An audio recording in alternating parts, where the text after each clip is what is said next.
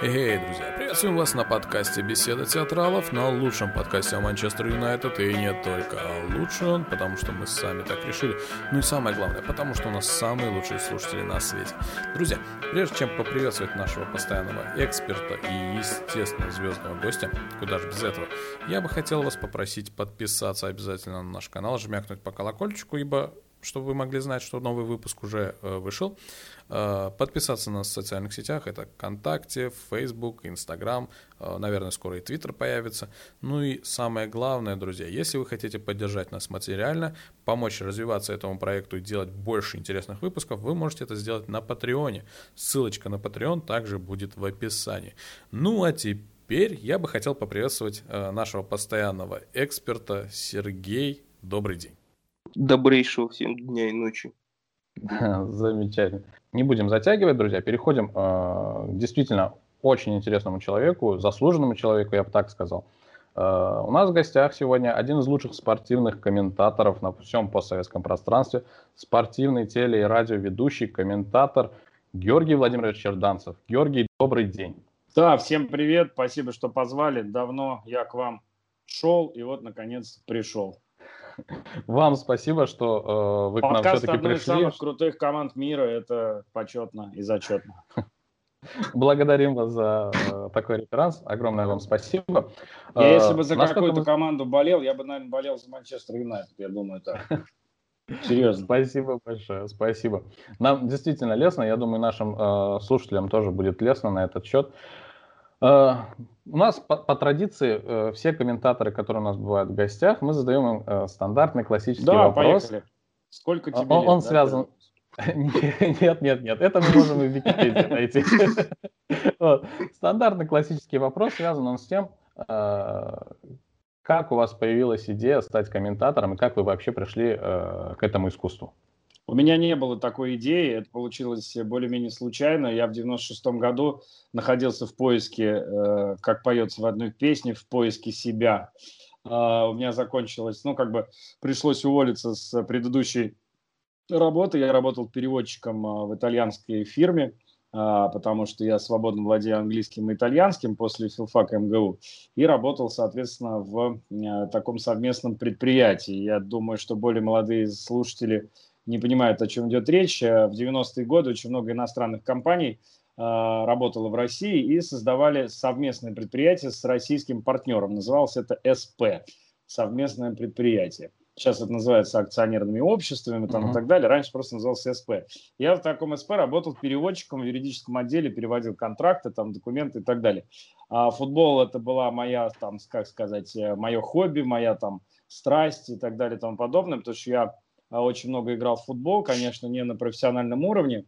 И когда а, вот более молодое поколение болельщиков, которым лень открыть Википедию или там где-то что-то посмотреть, а, в комментариях где-то когда-то пишут, дескать, что то там плетешь про футбол, ты типа в него никогда не играл, меня это немножко обижает, потому что, конечно, на уровне там сборной и профессионального футбола я не играл в силу целого ряда обстоятельств, но я футболом занимался серьезно, с 6 до 18 лет, пока я не получил очень тяжелую травму. Собственно, о профессиональной карьере речь, речь не шла, но чемпионат Москвы в советское время, поверьте, это был очень высокий уровень, а, особенно в высшей группе среди клубов, поэтому я футболом занимался довольно серьезно.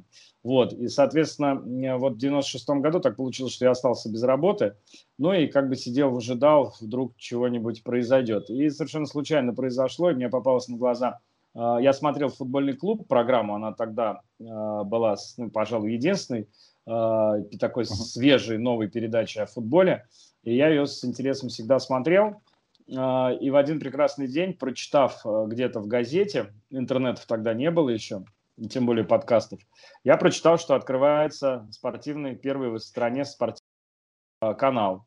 Я подумал, где они будут брать людей. И подумал о том, что мой мои исходные данные, то есть э, как минимум знание иностранных языков, э, высшее образование хотя бы на там любительско-полупрофессиональном уровне занятий футболом могут мне помочь туда устроиться кем-нибудь. Вот, и я просто тупо написал письмо, бум, ну, бумажное, не электронное. Не бум... Нет, я факс отправил. Знаете, что такое факс? Конечно, да, мы конечно. мы, мы не настолько молоды, как может показаться. Нет, ну, я думаю, что, может быть, есть молодежь, которая не понимает, о чем речь. Это такой способ передачи Э, данных с помощью бумаги, когда ты лист бумаги вставил в аппарат, а он у человека на другой стороне вылез так же бумагой, как из принтера. Вот, и я направил ему письмо, написал, что я очень люблю футбол, хочу у вас работать. И, как ни странно, мне перезвонили и пригласили на собеседование, и так я попал на телевидение. А, вовсе ни про какое комментаторство речь не шла. А, я сначала а, работал переводчиком и переводил английский тележурнал с английского языка на русский, поэтому про Манчестер Юнайтед я узнал, наверное, раньше всех. Э, ну так, достаточно много э, такой информации, которую, ну тогда же особо не журналов, ну вообще реально ничего не было.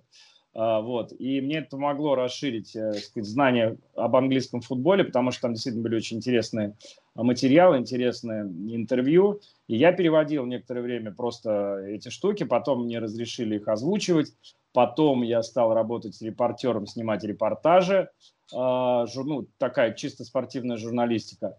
А потом я поехал на чемпионат мира 98 года корреспондентом а, со всей вот бандой, которая теперь выросла и стала хорошими комментаторами на разных каналах. Вот. Uh-huh. И только в конце 98 года мне дали что-то покомментировать, попробовать. То есть это было поступательное движение, это не была какая-то мечта, это не было, я бы сказал так вам, призвание. Это так сложились обстоятельства, но мне повезло, а, что я этими обстоятельствами смог воспользоваться.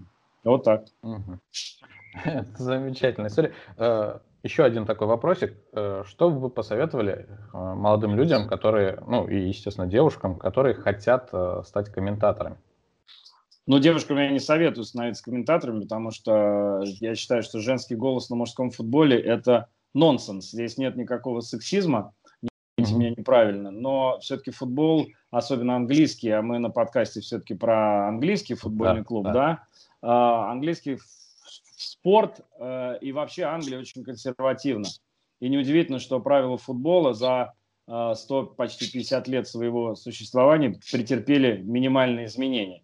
Uh-huh. Вот. И мне кажется, что есть некое соответствие там, действа на футбольном поле и антуража. Поэтому какие-то нелепые э, штуки в исполнении болельщиков, да, мы там воспринимаем всегда с, а, с настороженностью, да, нам не нравятся какие-то нововведения, а, касающиеся вот привычного антуража. Поэтому, что касается телевизионного продукта, то тут, мне кажется, тоже должно одно с другим сочетаться. Здесь дело не в том, какого пола человек, да, он может быть хоть среднего пола, это неважно, но я имею в виду, что тембр голоса, конечно, должен быть э, более, так сказать, низким для э, мужского футбола, а женский футбол сейчас он набирает популярность. Я как раз да, да, да. не перевариваю, когда парни комментируют женский футбол, мне кажется, что девчонки как раз футбол и комментируют. Поэтому посоветовать можно что? Сейчас э, возможностей гораздо больше, чем было у меня в 90-е годы. Сейчас есть подкасты, есть ютубы, есть инстаграмы, есть возможность выйти в свет, да, и показать себя, и какие-то свои таланты большому количеству людей и обратить на себя внимание. Поэтому мне кажется, что в, ны, в, ны, в, ны, в, ны, в нынешнее время тот, кто действительно хочет попасть в эту профессию, так или иначе в нее попадет. Хорошо. А, ну, и Георгий, у меня такой... единственное, что... Да, давай, Сергей. Перед, можно перед началом такой вот вопрос. Вот вы большую часть э, все-таки комментируете итальянскую лигу. И вот интересно просто все-таки да, вот кому вы предпочтение относите? Там, к Милану или к Ювентусу? Как ну, бы старый такой вопрос. Буфонище или объятище все-таки? Да, ну, во-первых, я не...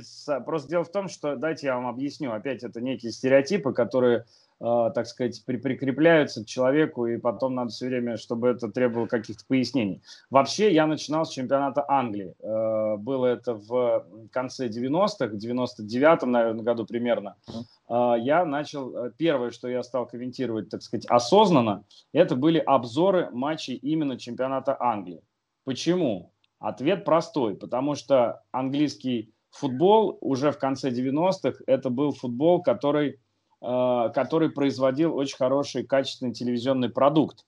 И поэтому к обзору матчей чемпионата Англии присылали сценарий, так называемый скрипт, где было на английском языке расписано от и до, что происходит в кадре, и расписаны были все интервью э, после матча. А поскольку, наверное, я думаю, вы со мной согласитесь, что при всем уважении к знатокам английского языка, например, э, сэра Алекса Фергюсона на слух, э, даже не всякий англоязычный человек поймет. Да, да, да. Э, вот. Э, а еще был Данкан Фергюсон, помните, в Эвертоне играл, шотландец такой. Он сейчас Да. э, Вот. помощником.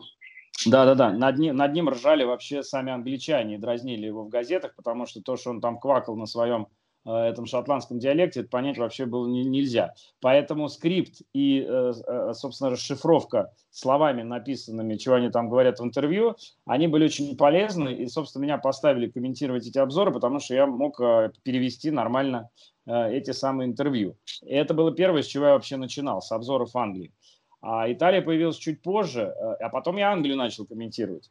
И более того, один из самых крутых матчей, который я прокомментировал в своей карьере, э, это при том, что у меня были... Я сыграл такой большой шлем, так можно сказать, потому что я прокомментировал финалы всех четырех больших э, футбольных соревнований, клубных и сборных, то есть финал Лиги чемпионов, финал Кубка УЕФА, финал чемпионата мира и финал чемпионата Европы. Ну, закрыл как бы все, да? А, но самый крутой матч, один из, это был матч Лидс-Брэдфорд э, 2000 или 2001 года, по-моему, вот что-то такое, э, когда была такая, это было вообще бешеное совершенно дерби, и они там э, в прямом смысле слова калечили друг друга. Э, Судья при этом дал, по-моему, только одну или две желтые карточки, и вот этот матч мне 20 лет спустя помнится, как будто это было какое-то супер вообще событие. Вот, поэтому с Англией-то как раз я был знаком гораздо лучше, чем с Италией, а Италия появилась потом, опять же, в силу э, знаний языка, потому что э, в начале 2000-х знание иностранного языка в нашей профессии, оно давало огромные преимущества, потому что это сегодня есть подкаст Манчестер Юнайтед, это сегодня есть э, и давно уже есть очень хороший сайт, я не знаю, я давно на него не заходил, э, ну, русский сайт Манчестер Юнайтед, да, он же функционирует по-прежнему. Монету Рус, Да. да, да, да, да, да, конечно. Вот, во- и, и, по сути дела у каждого клуба, даже не топ-клуба, есть сайт на любом языке, на русском в том числе. Поэтому поразить сегодня комментатору или журналисту э, публику какими-то особыми знаниями про команду, ну, я нахожусь вот по сравнению с вами, я сразу проиграл. Даже если бы я там сейчас работал на ОКТВ и комментировал бы каждый день Манчестер Юнайтед, вы бы меня все равно, тем более вдвоем бы сделали в одни ворота с точки зрения знаний, нюансов там и так далее. Я бы просто с вами не стал бы даже играть, потому что это бессмысленно. Вы живете своей командой 24 часа в сутки, 7 дней в неделю и правильно делаете. У нас такой возможности нет, да и невозможности, необходимости такой нет. Поэтому Италия появилась просто в силу того, что я действительно мог а, прочесть какую-то информацию любопытную на итальянском языке Мгм. а, про клубы, там, про футбол и рассказать это в репортаже. И вот эта матчасть, она была очень актуальна и востребована. Но потом это потихонечку все, так сказать, э, потеряло актуальность, потому что появились интернеты, появились э, источники информации, переводные, появились Мгм. спортивные сайты и так далее. Вот, поэтому я не могу сказать, что я специализировался на Италии. Да, как-то получилось, что я достаточно долго ее, ее комментировал, но по сравнению с Англией я даже не могу сказать в целом, каких матчей я за карьеру прокомментировал больше. Английского чемпионата или итальянского. То есть были сезоны, когда я комментировал только Англию. Или сезоны, когда я комментировал только Италию. Потом ведь вопрос в правах. В какой-то момент у НТВ Плюс не было прав на Англию, потом не было прав на Италию. То есть я могу вам сказать, что я никогда не комментировал там чемпионат Германии, и за всю свою жизнь я прокомментировал только один матч Барселона-Реал, и то это было в Лиге чемпионов. То есть в чемпионате Испании я ни разу не комментировал испанская классика, что, в принципе, странно достаточно. Вот, поэтому, возвращаясь к вопросу про Италию, э, Милан, Ювентус, э, знаете, после каждого дерби миланского э, мне на форуме, еще тогда не было личных соцсетей, мне на форуме НТВ+, э, болельщики Милана писали, там, «Пе- прекрати болеть за, за Интер, задолбал, а болельщики Интера писали, задолбал болеть за Милан. То есть это общая как бы такая история, она не, не закончится никогда, поэтому к этому я отношусь э, исключительно, так сказать, фи- философски, это часть, э, часть профессии, ча- часть игры. Поэтому если конкретно выбирать между Миланом и Ювентусом, мне, конечно, симпатичнее Милан, потому что мне больше э, нравится... У меня очень много друзей за Милан болеют, я бы вот так сказал, как так получилось. И Милан мне как-то ближе с точки зрения... Турин красивый город, но он все-таки такой немножко провинциальный. Вот. И потом э, вся вот эта вот движуха, которая вокруг Ювентуса, с его особенно в последнее время 10 чемпионствами, ну, слишком много политики, а меня всегда это напрягает. Милан после того, как Берлускони ушел, стал обычной э, несчастной командой, которую дербанит в разные mm-hmm. стороны. Поэтому я ей сочувствую больше, чем... Не болею, я имею в виду, сочувствую ей больше, чем Ювентус. Но когда я комментировал, честно вам скажу, ни разу не было такого, чтобы я вот в каком-то сезоне конкретно кому-то симпатизировал. Я симпатизирую игрокам. А, вот, поэтому, когда играл Тоти в футбол, да, я болел конкретно за Тоти, не за Рому, а вот конкретно за Тоти. Ага. Это да.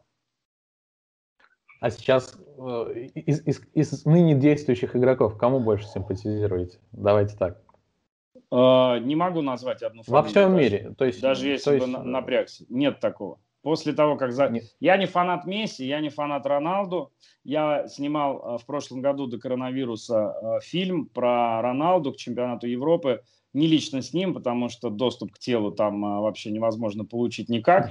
Вот. Но мы были на Мадейре, на родине Роналду. Uh-huh. Но, кстати, это к Манчестер Юнайтед имеет прямое отношение.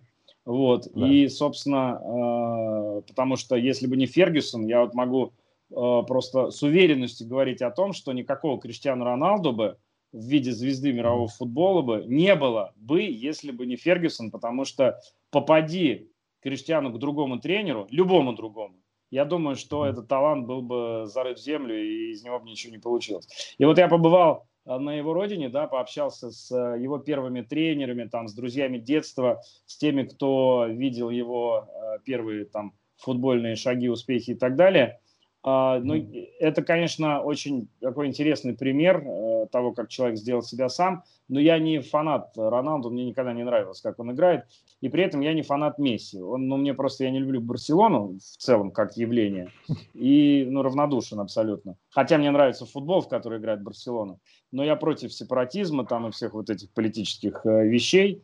Uh, вот, и вот это самоопределение искусственного.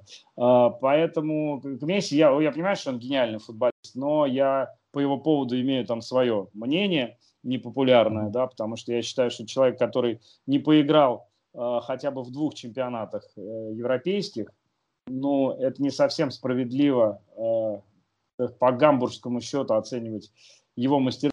Играл бы он в Италии пару сезонов, где совершенно другая тактика, по-другому относятся uh-huh. к звездам, более жестко играют, мы бы тогда посмотрели. Поэтому нет, ребят, не могу назвать, но нет такого игрока, который бы прямо вызывал какие-то там сумасшедшие эмоции и чувства.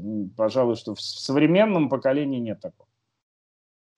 Хорошо. Мы вас еще чуть-чуть помучаем вопросами. Да ради бога. Где лучше, где лучше или, и, и, и кто лучше. Э, тогда такой вопрос. Смотрите. Э, какая лига именно на ваш э, на ваш взгляд, э, наиболее, наиболее сильная сейчас? То есть именно, э, ну, мы же привыкли называть, допустим, самая ну сильная ну, да. лига в мире, это АПЛ, допустим, да, условно да. говоря. А на ваш взгляд, какая самая сильная лига сейчас? Ну, видите, вы, вы, вы даже сами оговорились и сказали условно говоря. Я думаю, что на этот вопрос нет ответа. И мне кажется, э, этот ответ, вернее, этот вопрос, он не имеет большого счету смысла, а что мы хотим понять. Есть э, цифры, есть аудитория. Понятно, что АПЛ смотрит в мире существенно больше, чем э, что бы то ни было еще в силу распространенности английского языка, английской культуры, маркетинга и так далее. Я, мне повезло, я очень люблю путешествовать. Я объездил весь свет, в буквальном смысле слова, был даже на островах Фиджи. Не был только в Австралии, ну, вот из континентов. Вот, и mm-hmm. я могу сказать, что вот это английское Э, влияние и наследие английской культуры и распространение футбола, которое англичане завезли вообще во весь мир. Ну, вы же знаете, mm-hmm. да, что футбол в Бразилию тоже mm-hmm. привезли английские моряки, они бразильцы сами в него mm-hmm. начали играть. Поэтому, конечно, влияние э, английской футбольной культуры на, форми- на формирование вкусов любителей футбола э, в разных странах и на разных континентах, оно несопоставимо ни с Италией, ни с Испанией. Понятно, что Реал Барселона особенный матч, потому что в Южной Америке живет э, много сотен миллионов людей, и они все смотрят Реал Барселону, э, когда они играют между собой. Но это не означает интереса к испанской лиге. То есть вот эти вещи путать ни в коем случае нельзя. Потому что я думаю, что в Аргентине там, или где-нибудь в Парагвае матч Алавеса с э, Реалом смотрит никто, это никому не интересно, потому что классику – это классику, это особая история. А английский футбол смотрит на уровне там чемпионшипа тоже смотрят. И в Таиланде, там, я не знаю, и, и в Юго-Восточной Азии очень из-за тотализаторов там mm-hmm. и всего прочего. Плюс, а, соответственно, вот эти все владельцы там, который погиб, этот Таец, который владел э, да. самым э, Порт, Лестером. Порт, Лестером, да. Э, вот, все эти люди, они тоже делают для английского футбола хорошую рекламу и экспансию. Поэтому бессмысленно э, задаваться вопросом, какой футбол самый распро- распространенный какой имеет э, самую большую аудиторию. Понятно, что английский. Но при этом я бы сказал так, вот есть, когда мы спорили всерьез с коллегами из аудитории на эту uh-huh. тему, я всегда приводил такой пример против английского футбола. Да, английские клубы достаточно успешно играют в Кубке чемпионов. Но, на мой взгляд, я не знаю, согласны вы со мной или нет, истинный уровень средний, а все-таки мне кажется, что вот уровень чемпионата надо оценивать по среднему, не по топ-командам, не по высшему uh-huh. разряду, а вот именно по среднему. То есть где средний уровень повыше, там, наверное, и футбол. Ну, мне так кажется, не знаю, согласны со мной или нет. Uh-huh.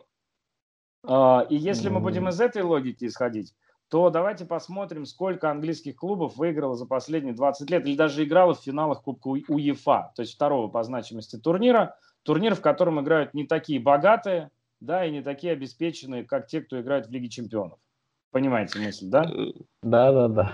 Ну, я, знаете, так отвечу, что периодически на года 3-4 Англия выходит на первые роли, да, там полуфиналы различные, финалы как бы английские команды занимают. А потом в определенный момент все просто встает на свой уровень. И по большей части у нас опять же все-таки Испания и ну, Испания и Германия, в принципе, сейчас, как по мне, доминируют. Ну, я говорю, mm. это вопрос такой относительно, смотря что сравнивать. Смотреть по победам ну, команд в Лиге Чемпионов некорректно. А, с чем, что с чем сравнивать. Самое главное, к какому мы выводу хотим прийти. Оценить э, стоимость прав того или иного чемпионата, как если мы покупатели этих прав, да? То есть что мы хотим понять? Нет, тут просто такой вопрос, как э, фанатские баталии же происходят, как вы только что сказали. Или кто, кто лучше, Месси или Роналдо? Вот тут, по сути, примерно тот же самый момент. Ну да, а на этот Хотя вопрос, вопрос нет, ответа нельзя сравнивать. чемпионата, но я для себя, допустим, чемпионат оцениваю... Ага. Алло. Ну, как обычно. А, я чемпионат оцениваю для себя таким образом. Так. Алло. Да-да-да, Мир, тебя слышно, говори, говори. Да, да. Да-да-да. Я для себя чемпионат, допустим, тот же чемпионат Англии, оцениваю таким образом. А, то, как те команды, которые э, со второй десятки, играют с командами из первой десятки. И вот тут, допустим, последние несколько сезонов очень интересные результаты происходят. Но не будем Слушай, ну подожди, тогда, э, тогда сильнейший чемпионат сейчас вообще в мире – это чемпионат России. Если, если. Потому что никто не может вам гарантировать победу над ротором. Вон Спартак сейчас возился с этим ротором, еле-еле да, да, вы, да. выиграл. Поэтому вы зря смеетесь, ну, кстати. Я, я, я попал под какой-то адский, э, как обычно, когда что-нибудь скажешь такое резкое, да, естественно, попадаешь под э, там всякий троллинг и так далее. Я как к этому привык и даже специально провоцирую людей, чтобы мне скучно было сидеть в там твиттерах и шмиттерах. А, и поэтому, когда я когда комментировал сборную с Молдавией, я сказал, что молдаване не играют в чемпионате России уже давно, потому что ну, их уровень не соответствует требованиям, которые предъявляются к игрокам в чемпионате России. Уровень чемпионата в этом смысле вырос, безусловно. Ха-ха-ха, хи-хи-хи, там типа дебил, что ты несешь, какой уровень, там ноль побед в Еврокубках. Это вообще две разные, две, две разные истории. Но тот факт, что уровень конкуренции в чемпионате России вырос очень сильно за последний год, я думаю, что никто с этим спорить не будет. Вы не можете э, Уфу Саранск играет с абсолютной да. уверенностью, что вы там возьмете свои три очка. Что в чемпионате Испании, том же, который мы говорим, что он типа самый крутой, самый сильный, когда Реал или Барселона или Севилья э, едет э, на какой-то выезд, но это 90% победы. То есть понятно, что футбол непредсказуемый, всякое может произойти, но все-таки mm-hmm. уровень сопротивления, например, в нашем чемпионате, он достаточно высокий. А что касается Англии, тут на самом деле большой вопрос, потому что мы, опять же, руководствуясь стереотипами, мы всегда говорим, Англия, там бьются до последней секунды, Англия это самый там такой до сякой чемпионат. Потом появляется команда Сток-Сити. Я просто специально запомнил этот сезон и привожу это в качестве mm-hmm. примера. Как-то, когда Хьюз тренировал Кстати, тоже ваш бывший нападающий. Как, когда Хьюз тренировал Сток-Сити, это было несколько лет назад, они обеспечили себе э, место в премьер-лиге на следующий сезон, и там оставалось там 6 или 7, там, ну сколько-то туров, немного, до конца сезона. И мы всегда mm-hmm. говорим, вот в Англии там каждое место, занятое повыше в турнирной таблице, это дополнительные деньги, там телевизионные, и поэтому они бьются там для болельщиков и так далее. И я как раз комментировал матч Сток-Сити, не помню с кем, дома они играли. 0-4. Просто команда вообще не играет. Ни для болельщиков, ни для никого. Просто 0-4 без шансов. Следующий матч 0-3. Следующий матч там 1-4-1. Они просто закончили игру в чемпионате. У них владелец э, комп- команды тогда на тот момент был владельцем э, букмекерской компании, одной из крупнейших в Англии. Закрадывается смутное, знаете, подозрение. Понимаете, поэтому, опять же, все относительно. Надо рассматривать конкретные примеры и на конкретных примерах разбирать, кто сильный, кто не сильный, где вторая десятка слабее и в чем она слабее, и на какое сопротивление она оказывает э, лидерам. Ну, Согласен. знаете, чемпионат а... России, если немножко так вот сказать его, могут э, очень ловко сказать, что это не уровень низких команд подрос, это упал уровень как российских команд. А я с вами соглашусь, и это правда, безусловно, это правда, но а, вам что больше интересно, когда у вас, как Ювентус, а, выигрывает 10 чемпионатов подряд, или вам интересно иметь после 16 туров три команды с одинаковым количеством очков? Я выбираю второй вариант. В данном случае мне, мне Ротор симпатичнее, весело играющий со Спартаком. Вот, ну, в, да, в данном случае нам команды из второй десятки гораздо интереснее, чем из, перв, из первой четыре. Ну, правильно, я поэтому и сказал, да. что у меня один из самых любимых матчей Брэдфорд Лидс. А, кстати, как относитесь к Лицу? Он в этом году вернулся в АПЛ, в высший а. дивизион, так скажем. Знаете, я даже собирался э, ему как-то так типа симпатизировать по старой памяти, потому что там 16 лет, да, по-моему, прошло с тех пор, как они играли в последний раз в лиге, и я как раз тогда довольно активно английский чемпионат комментировал, и немножко по лицу соскучился, по этому самому Грегори, там, Смиту, и всем, кто mm-hmm. тоже у вас играл. Э, Алан, который Смит не очень да, э, да. Фердинанд тогда еще был. Да, да, да, там да. крутая команда была. Хьюэлл играл, очень, очень крутая была команда. Вот. И как-то, ну, блин, я не могу с, без показа по телевизору, я не могу смотреть футбол, потому что показ футбола в интернете, по-моему, убивает вообще интерес к соревнованию напрочь. Это просто беда большая, вот, на мой взгляд.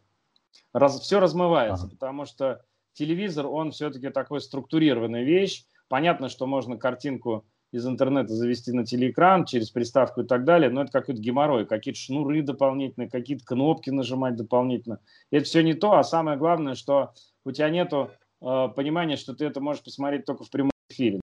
Когда это опоздал там на 15 минут, я сейчас отмотаю назад, там с любого места начну смотреть. Немножко не то. К футболу надо по-другому относиться. Когда у тебя в телепрограмме вы написано... Вы немножко олдскульный, да? Я думаю, что все футбольные болельщики олдскульные, потому что это Нет, самый консервативный вид спорта.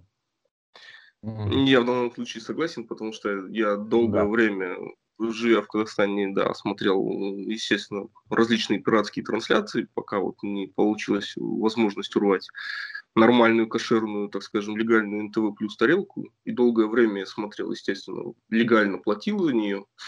Вот. Э, и я был в восторге, потому что ну, действительно футбол по телевизору и футбол по интернету две разные вещи. Тут согла- соглашусь.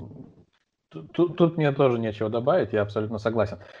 Э, давайте уже потихонечку перейдем э, непосредственно к нашей любимой команде. Вот. Как, каково было для вас услышать то, что Оли Гуннер стал главным тренером Манчестер Юнайтед? Потому что чисто фанатов Манчестер Юнайтед кандидатура Оли вообще не рассматривалась как э, человек, который заменить Мауриню. А как вы к этому отнеслись? Да, действительно, прошло достаточно много времени с того назначения, но хотелось бы узнать. Я очень сильно удивился, потому что мне кажется, что э, таким клубом, как Манчестер Юнайтед, их немного не в мире таких клубов, да, с такой историей с таким количеством болельщиков. Э, первая в мире команда, да, по количеству э, болельщиков Манчестер Юнайтед. Uh-huh. И поэтому мое убеждение такое, оно очень простое. Я считаю, что масштаб личности должен соответствовать масштабу клуба. э, Сульшер мелковат, мелковат для МЮ, не только э, как личность, но не только, вернее, я имею в виду его рост и габариты, но и как э, футбольная личность, добившаяся чего-то, и как клубный игрок, и как игрок сборной, ну, потому что сборная Норвегии это совсем ни о чем.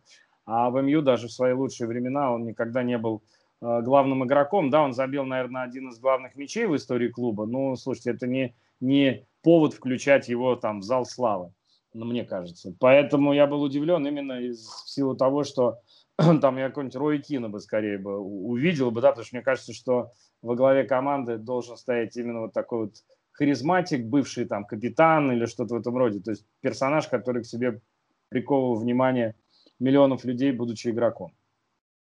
Но с другой стороны, после а... того, как там потренировали Дэвида Мойса и все прочие замечательные личности, мне кажется, уже удивляться было нечего. Ну, ну, смотрите, просто э, наши, извини, Сергей, сейчас одну секундочку. Э, просто наши фанаты, э, точнее наши слушатели, фанаты Манчестер Юнайтед, я неправильно выразился, они вам тут же возразят, что когда приходил великий сэр Алекс Фергюсон э, к роли главного тренера Манчестер Юнайтед, он ведь тоже не был таким прям сверх сверхличностью, да, так скажем.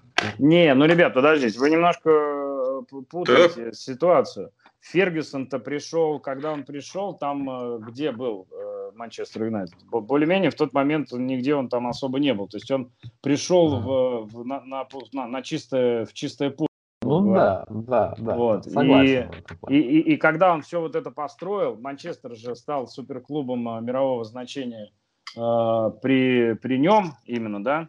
И угу. э, когда уже ты в построенное здание приходишь, то там э, как бы совершенно другие уже. Поэтому мне кажется, угу. это не совсем корректное сравнение. Хорошо. Мы, мы, мы говорим о позиции суперклуба в Э, в медийном пространстве, да, с, с э, да. полным проникновением э, спорта в соцсети и доступностью этого спорта в каждом телефоне, чего в 86 году не было. Угу. Сергей? Не, ну, относительно так, такой вот этот самый момент все-таки Фергюсон-то пришел-то, во-первых, он же все-таки как тренер, он пришел в статусе победителя Кубка Э, обладателей кубков, да. С Ипсвичем, да, он, кажется, выиграл. Вот, с Абердином, да, там то Реал Мадрид хлопали да. в финале. Вот, и э, да, конечно, клуб этот был, ну, тот Манчестер Юнайтед это не был, это уже был конкретно бледной тенью сэра Бобби Чарльтона, ой, Мэтта Базби, прошу прощения. Но, опять же, были все равно игроки. Пол Макграт был, и опять же, Брайан Робсон тогда играл. Была команда достаточно сильная, она была просто недисциплинирована. Тут немножко другие были нюансы. Ну, как бы сравнивать действительности некорректно сейчас. Ведь... Не, ну просто, просто эпоха была другая. И в да. то время и выбор-то тренеров был, наверное, чуть поменьше, чем сейчас.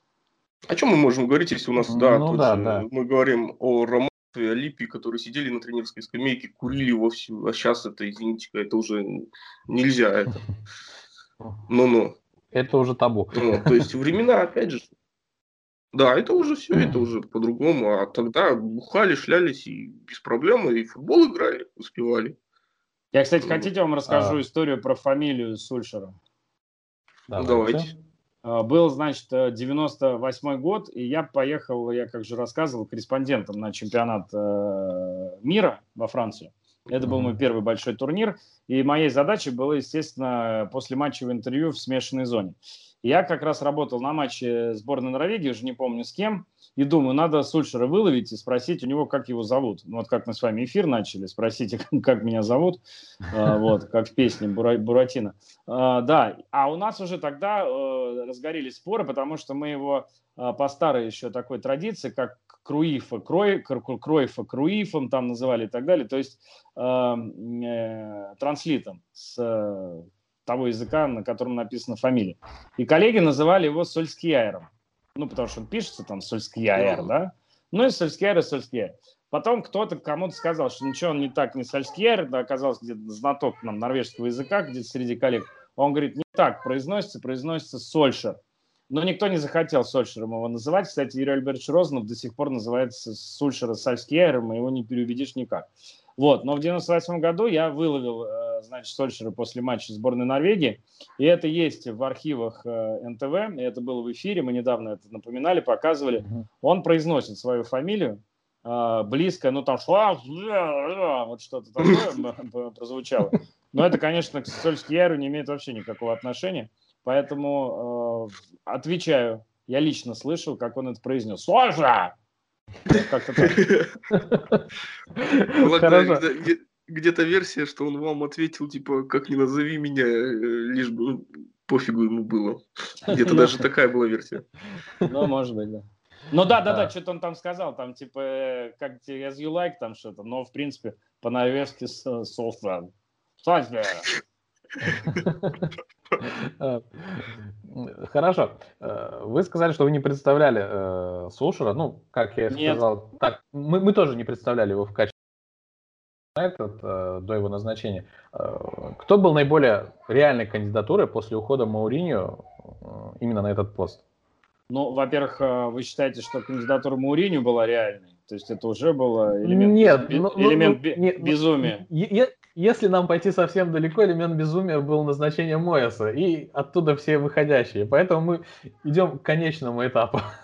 Поэтому, ну, слушайте, но... мне кажется, мне кажется, здесь мне гораздо, мне, на мой взгляд, интереснее как раз поговорить о, Манчестер Юнайтед в качестве а, такого удивительного общечеловеческого, не только футбольного и спортивного примера, о том, что происходит после того, как уходит а, бессменный лидер а, со своего поста, будь то политика, будь то что угодно, просто футбольный клуб, мы все, все эти закономерности, все эти вещи видим в гораздо меньшем масштабе. И это всегда на виду, это всегда обсуждается, uh-huh. это всегда на первых страницах и так далее.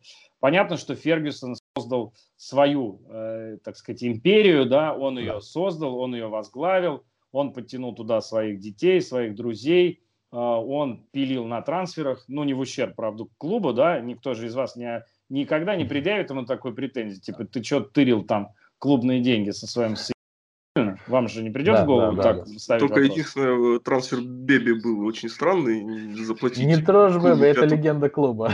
Не, ну согласись, да. вот сейчас по прошествии да. времени ни один болельщик Манчестер Юнайтед не скажет, типа, а какого, типа, фига это его сын работал в клубе там на трансферах? Типа, они, наверное, все в карман клали. Вам же не приходит в голову такая постановка вопроса Согласен. Да-да-да. Ну, в автобиографии, кстати, Фергюсон пишет о том, что он в свое время своего сына из клуба слил, как футболиста, чтобы никто не думал, чтобы, что он его продвигает дальше. А потом он подумал, зря я тогда, наверное, сделал, поэтому верну-ка я, будет он у нас футболистом.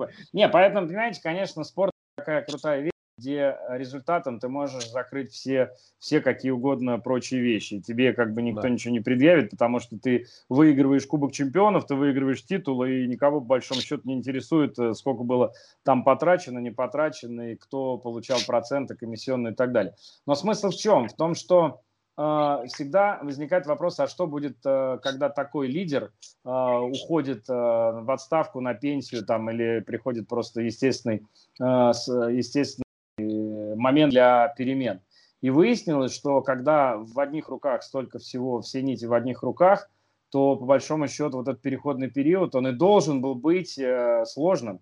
Он просто очень затянулся, потому что, мне кажется, проблема Юнайтед в том, что они не могут э, руководителя клуба для начала найти, потому что все, мы говорим про тренеров, но не только в Манчестер Юнайтед, в любой другой команде все начинается с головы. И если вы сегодня вспоминали чемпионат Италии, и там тот же Ювентус, если мы там отложим в сторону какие-то там судейские моменты и так далее, но они же тоже не с потолка берутся. Это влияние, которое оказывает на лигу, на судей, в том числе руководство клуба. И та вертикаль управления, которая выстроена в Ювентусе, такой вертикали больше нет ни в одном клубе э, мира. Я думаю, что я не оговорился сейчас. Это идеальное построение, э, как должно быть когда есть э, президент, когда есть его подчиненные, но там тоже начинается круговерть, когда вдруг появляется полоумный спортивный директор, и, и, и, и эта система, то, это всего лишь один человек, пришедший а, на новую должность и который пытается там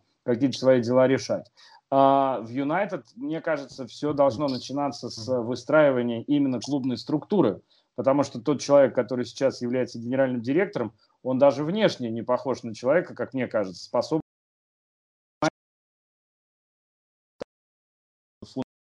Понимаете, поэтому тренере нужно в следующую очередь. Мне кажется, сначала клуб должен выстроить э, вот эту свою э, иерархию управления таким образом, что, чтобы это был фундамент, на который уже можно воздвигать какое-то здание, приглашать в него тренера, чтобы он чувствовал поддержку менеджмента и так далее. Все же с управления начинается, а футбольное поле это лишь э, малая часть того, что мы видим, того, что происходит внутри клуба. Отчасти ну, не, не деле, э, давай, и говорят давай, бывшие давай. тренеры, вот, э, тот же Мауриньо, тот же Вангал, о, том, что вы сейчас сказали, то, что нету конкретного вектора управления клубом.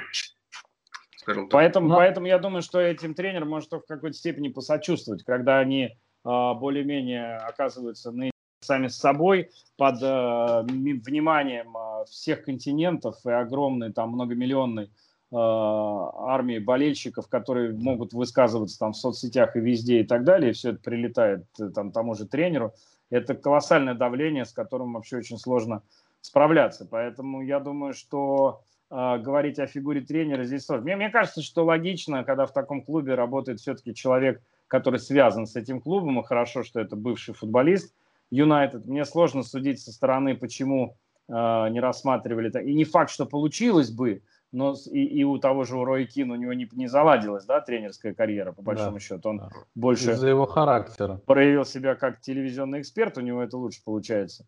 А, вот, ну, например, там какой-нибудь Райан Гиггс, да, он же сборную тренирует, значит, э, и неплохо тренирует. А, тоже вариант, он все-таки легендарный игрок, поэтому мне кажется, что вот здесь а может, Роналдо сейчас закончит карьеру и как возглавит? Ну, Будут уже с Месси соревноваться на тренерском поприще. А, а, а Месси в Сити придет, да? Не, я думаю, что Месси тренером не будет, судя по его э, характеру, вряд ли. Э, он такой э, интроверт, такие люди, мне кажется, не становятся тренерами. Ну, да, часть это та сцена, где в финале сборной чемпионата мира, да, где Маскирану пытался команду завести, Месси просто где-то там в стороночке шатался. Вот. Да, он одиночка. Ну, да, да, давайте не будем трогать Месси. Э, поклонники Месси нас э, не взлюбят, хотя они нас так не любят. Э, а вы мне скажите, деле, отчасти... вы бы взяли Месси в Манчестер Юнайтед? Взяли бы? Нет. Нет. На самом деле мы сейчас и э, были слухи о том, что мог вернуться Роналду в клуб. На самом деле, ну, чисто я не за этот переход. Почему? То есть, потому что, на мой взгляд, он, безусловно, э, гениальный футболист даже сейчас, с его возрастом. Мы прекрасно знаем, в какой он отличной физической форме, что он может дать фору любому молодому игроку, но чисто из-за этого молодого игрока место, чье он может занять, вот, э, и, так сказать, застопорить. А мы знаем, что линия нападения у Юнайтед сейчас достаточно молодая, которую необходимо постоянно играть, наигрываться. А, вот. как, ну, же. А как же Кавани, которому около 45 лет? Я согласен с вами абсолютно. Кавани, он пришел бесплатно, но, опять-таки, если смотреть лично на меня и на мое мнение, угу. я с точки зрения опыта, да, он классный То человек. То есть вы бы Кавани бы тоже, тоже не взяли, чтобы не закрывать, не, не отнимать игровое время у молодежи? Да, да, да. Я смотрю на клуб э, такими глазами, что я хочу, чтобы в клубе играли молодые игроки, которые могут... Э, окей, я потерплю год-два без титулов, мы и так терпели 7 лет. Я готов потерпеть еще год-два, чтобы э, эти футболисты выстрелили, а они потихонечку начинают себя приходить. Кавани очень важен с точки зрения того, что он может научить футболистов. И Кавани mm-hmm. не требователен э, к тому, чтобы он выходил на каждый матч. А да, если да, придет да, Роналдо, mm-hmm. а если придет Роналдо, я уверен, что человек такой, как Роналдо, э, он достаточно эгоистичный, он скажет, что я хочу выходить в каждом матче, если я здоров. Это я согласен с вами, да. В каждом матче он будет закрывать эту позицию, э, и в каждом матче какой-то из игроков не будет получать опыта. У нас сейчас уже проблема, допустим, в полузащите, когда у нас есть Поль Погба и у нас есть э, Донни Ван де Бек. Э, причем очень многие фанаты сейчас Ван де Бека оценивают гораздо выше, чем Погба. Mm-hmm. Не будем вдаваться в подробности, что происходит с Погба. Вот, э, многие болельщики говорят, что Погба просто занимает место Ван де Бека. Mm-hmm. То есть, ну а Пак, Пакбута на, на замену не посадишь. Именно. Но это, ну, он сейчас это сидит, в принципе. Ну, ну, ну, а сейчас с травмой сидит, так называемой травмой. Как только он на лавочку присаживается, у него травма появляется. Не, ну, я тебе так вкратце скажу, что все-таки Кавани был взят более улучшенная форма Игало, который сидит, вот, опытный нападающий на замене, который готов ворваться он в любой момент, спать молодежи. В первую очередь, да. Ну, вот, вот по мне, вот... Кавани вообще один из самых ярких центральных нападающих в европейском футболе. Мне кажется, он совершил большую ошибку, что перешел в Пари Сен-Жермен, потому что ну, чемпионат Франции не медийный абсолютно. Mm-hmm. И, в, и во Франции это не спорт номер один. И 7 лет он просто тупо потерял после Наполи, потому что у него прекрасно в Наполе. И в Палермо его помню, это был игрок да, да, с да, да, колоссальным это... потенциалом. Да, он в Пари Сен-Жермен там показал хорошую результативность, безусловно, и в сборной. А, но и мне кажется, если бы он раньше перешел в топ-чемпионат, вернее, не во Францию бы поехал за большой деньгой единственный клуб, суперклуб, да, а, к тому же они же все время в Лиге Чемпионов в одной, в восьмой и восьмой вылетали, поэтому ему себя особо-то проявить было негде. Жалко, потому что ну, на, по мне нападающий исключительных совершенно качеств. Вот в последней игре он все это наглядно продемонстрировал. Кавани прирожденный и очень-очень талантливый страйкер. Я согласен с этим. И я, как вы сказали, я был бы очень рад, если бы он пришел к нам хотя бы года 3-4 ну, да, тому да, назад. Да. да, это был бы потрясающий трансфер как для клуба, так и для самого Кавани. Но сейчас, э, с точки зрения того, что он может дать нам, это его опыт, он непритязателен в основе, то есть он человек, который готов потерпеть. И самое главное, он может многому научить наших футболистов, наших нападающих, которым, ну, как мы видим, не хватает именно вот этой какой-то изюминки, какого-то вот совета, который и плюс Кавани пришел бесплатно. То есть Кавани это трансфер, которому по большому счету претензий нет. А с Роналду, как я сказал, если Роналду придет, это однозначно большая зарплата для Роналду. Ну, не будем этого скрывать. Это однозначно постоянное игровое время для Роналду. С медийной точки зрения, с точки ностальгии, да, я, как и все остальные фанаты, ностальгирую по нему, потому что времена, когда он играл за Юнайтед, это были потрясающие, прекрасные времена. Но сейчас, эм, ну, не знаю. Это не то, что сейчас нам нужно, на мой взгляд. Ну да, посмотрим. Посмотрим. Сергей, есть что добавить? Э, в принципе-то нет. Э, да не знаю, Роналду навряд ли зайдет. Да и как-то посреди сезона вытряхивать Кавани седьмого номера тоже не этично, как по да. мне. Не, не, а, Роналду, Роналду это вообще человек, тренера, когда он карьеру прикрепил себе везде этот номер. Пусть это даже просто какая-то цифра, по сути, ну, мне кажется, Другой вопрос, как вы сказали, если он придет тренером, э, это достаточно интересный момент, потому что мы знаем, что Роналду это человек, который хочет и требует мотиватор. всегда побед. Не, я, кстати, да, мотиватор. думаю, что Роналду, в отличие от Месси, не просто станет тренером, а вполне возможно, что это будет вот редкое исключение из правил, что великий игрок не может стать великим тренером, хотя Зидан это опроверг, но как раз наоборот это исключение из правил, как известно, лишь подтверждает правила. Угу. То есть, то есть в итоге э, Роналдо будет хорошим тренером или не очень? Э, я думаю, что он будет тренером, это раз. А каким уж он будет? Я думаю, что, ну, послушайте, вы же видели, как он э, фактически э, фактически исполнял роль главного тренера в финале чемпионата Европы, когда он ну, получил травму. Да. И он там просто главного этого португальского дедушку просто заткнул, потому что скакал там, размахивал руками, э, оставшейся ногой, и, по сути, был э, руководителем команды от кромки поля. Мне, мне, кстати, любопытно, что получится у него по окончании карьеры. Но я думаю, что мы скоро ответ на этот вопрос получим. Вполне возможно. Возраст уже поджимает. Нам тоже это интересно. Э, давайте вернемся немножечко к Юнайтед. Э, я не знаю, вы при руководстве Оля Э, несколько матчей смотрели или нет? Потому что вы до подкаста сказали, что вы практически не смотрите. Нет, ну не до такой, не, до такой степени, как минимум Лигу Чемпионов я в любом случае все смотрю. По мере возможности. Э, то, что сейчас происходит с командой, э, то, что сейчас с командой делает Оля, на мой взгляд, есть какой-то прогресс с момента, как он пришел? И есть ли какие-нибудь, ну, намеки на то, что клуб вернется к той вершине, на которой он был? Ну, мне кажется, для начала нужна стабилизация состава, потому что, на мой взгляд, слишком большая текучка кадров. Я не знаю, зачем это делается, то ли они какие-то там бюджеты осваивают, э, чьи-то глейзеровские, э, это Вудворда или какого. А, он же по профессии инвестиционный банкир. А, а то, что... Вудворд, да. А, вот, а то, что в Англии футбольные клубы используются для всяческих э, финансовых операции, махинации, выводы денег и так далее, это, я думаю, что не мне вам рассказывать, вы все это прекрасно знаете, просто об этом не принято угу. говорить, чтобы болельщики да. свято продолжали верить, что это супер игра в футбол, все по чесноку, и мы тут собрались пинать мяч. А давайте да, да. все-таки не будем э, наивными людьми, да, это огромные средства, которые уводятся от налогов там и прочее, прочее, прочее, там это целая, целая наука. Но поскольку мы про футбол, я бы сказал так, что мы видим э, очень большую текучку э, кадров. И, э, конечно, когда у вас меняется по несколько человек э, в течение сезона, но надо хотя бы 2-3 года сыграть одним составом. Вспомните э, Реал Мадрид времен Зидана, когда он выиграл три Кубка чемпионов э, подряд. Но он реально играл да. 13 футболистами, ну 14 максимум, правда?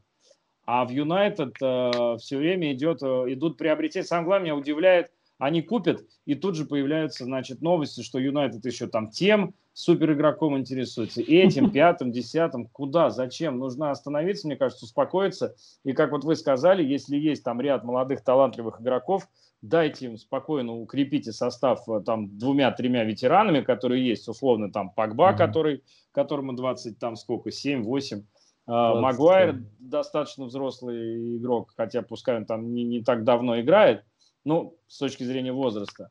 Потому что очень много молодежи, очень много приходит молодых талантливых игроков, а все равно безопытных э, людей – ну, очень сложно, все равно команда вокруг них строится. Поэтому здесь должен, должен быть какой-то баланс между талантливой молодежью и опытными игроками, которые могут давать результат сейчас, и сегодня, и сейчас. И избавляться, конечно, от балласта, потому что если Пакба там портит внутрикомандную атмосферу, ну, значит, его нужно отдавать, продавать, отправлять в аренду и так далее. Потому что если нет единственного внутри команды, то стабилизировать игру и результаты невозможно. Но опять же возникает вопрос, на который у нас с вами нет ответа, насколько Сульшер а, управляет всей этой ситуацией. Я не знаю. Я думаю, что вряд ли на 100%. Ну, там, по-моему, Вудворд никто, в принципе, не управляет ситуацией на 100% сейчас. Все так э, сложно э, в клубе, что больше, по-моему, обещаний вокруг. И тому, и другому, и Вудворту, и тому же Сульшеру. А на деле получается все через пень-колоду, по сути, да, там просил правого хорошего Вингера, да, там, Санчо в лице, а получил двух э, молодых, и которые один-то еще Амаду Трауре, который придет еще в январе. А Пелестри, ну, да. то, то пытается отрабатывать э, за команду до 23 лет, пока. Ну, по сути. Пока просто без вариантов. Да, действительно, вот как у нас в прошлом подкасте Михаил Старов сказал нечто подобное, что ну, сказали просто потерпи и все, и каждый год одно и то же просто происходит в клубе. Потерпи. Не, знаешь, и... такие, знаете, складывается впечатление, что его, ну, как бы его подставляют фактически. Ему говорят там, типа, ты в Манчестер Юнайтед, такого в твоей жизни 100% больше не будет никогда. Поэтому сиди и терпи, пока мы там решаем какие-то свои вопросы. Такая же версия Финансовые может существовать? Вопросы, да. Ну да, скорее да, всего. Да, да. Потому что просто в топом в прошлом году а, были, э, опять же, разговоры, ну, действительно подтвержденные о том, что сестра вот, Авраама Глейзера а, взяла кредит под э, клуб вот да, да, нет, слушайте, то, что там америкосы делают в Англии с э, финансовыми всеми этими инструментами, я просто по нефутбольной части чуть-чуть э, знаю, да, но это, ну, просто это очень серьезные бизнес-вопросы, которые к футболу и спорту не имеют никакого отношения. Это футбольный клуб, это в том числе инструмент, это нужно э, mm-hmm. четко понимать. Ну, просто, опять же, мы немножко говорим о параллели вот этой вот, то, что вроде бы там кто-то деньги споласкивает, а в то же время мы получаем, что у нас и спортивная составляющая хромает на этом фоне. Ну, а и то, и другое, я думаю, что очень сложно, э, очень сложно как бы сбалансировать. Поэтому здесь опять же мы возвращаемся к тому, о чем мы начали говорить. Здесь должно быть какое-то да. единоч... единоначалие в клубе, должен быть человек, спортивный директор, не банкир, а футбольный человек, э, как, э, не знаю, условно, не знаю, что в голову не придет, сейчас какой пример. Вандерсар. Вандерсар, самый, самый на виду, который у нас. Ну, я не просто мне в голову не приходит в каком-то другом клубе, кто там. Я ну, Баварию можно, там у них, пожалуйста, Румени. Ну да, у них все время да, какие-то футбольные люди являются э, людьми, вокруг которых все-таки футбольная спортивная часть э, крутится. Потому что когда финансист, экономист э, и светило маркетинга там руководит футболом, это все не заканчивается ничем хорошим. Юнайтед, мне кажется, ветеринара еще добавить. Ну да, конечно, команда держится за, за счет э, огромного внимания к ней и возможности подписывать на хорошие контракты игроков, которые и без тренера, в общем, за счет индивидуального мастерства там какие-то mm-hmm. результаты могут давать. Но для того, чтобы вернуться э, на первое место и на нем закрепиться надолго, здесь понятно, что должна быть совершенно по-другому выстроенная структура клубная. Однозначно. Сергей, ты что-то хотел добавить? Нет, все. В данном случае. А, все. А, так. Э, Георгий, я на самом деле не хочу вас больше мучить. Э, у нас остался достаточно э, на перспективу вопрос. Да, я не замучился. Давайте один вопрос мы еще обсудим. давайте, давайте. Он связан с тем, что ждет клуб ближайшие, ну вот до конца этого сезона, как в АПЛ, так и в ЛЧ. И в принципе, ну, на ваш взгляд, опять-таки, мы понимаем, что здесь куча факторов есть, и, mm-hmm. которые влияют на это все. Но просто на ваш взгляд, сколько осталось э, ждать фанатам Юнайтед, чтобы клуб все-таки воспрял? Я понимаю, что есть вопрос со спортивным директором, есть вопрос с руководством. Ну, слушайте, я, есть я бы тоже не, не, не драматизировал. Ну, исходя из того, что ну, я бы не драматизировал. Все-таки команда стоит не, не на вылет, она вернулась а, не, ну достаточно ну... так бодро в Еврокубке. А, там, да, да. да а, уже в Лиге Европы а, что-то такое было. Вот, поэтому я думаю, что ну, Лига Чемпионов сложнее, плюс этот сезон, конечно, безумный, без, без болельщиков, без зрителей, он а, совершенно как вчера Лестер фух ему мог проиграть. Ну, это же просто бред, такого быть не, не должно. Mm-hmm. Мне кажется, они против себя ставят. У меня такое ощущение. Но это ненормально. Ну, серьезно, но это ненормально. Это не, не объясняется ничем, ни тем пустой стадион, там э, команда гостей э, не боится там, и не испытывает давление трибун, но такого быть не должно. Но это происходит. Поэтому что-то такое предсказывать, анализировать э, в нынешнем сезоне в чемпионате, я так понимаю, календарь не смотрел, они Boxing Day, все остается, как и было, да? Да, да, да. У нас, у нас очень тяжелый календарь будет.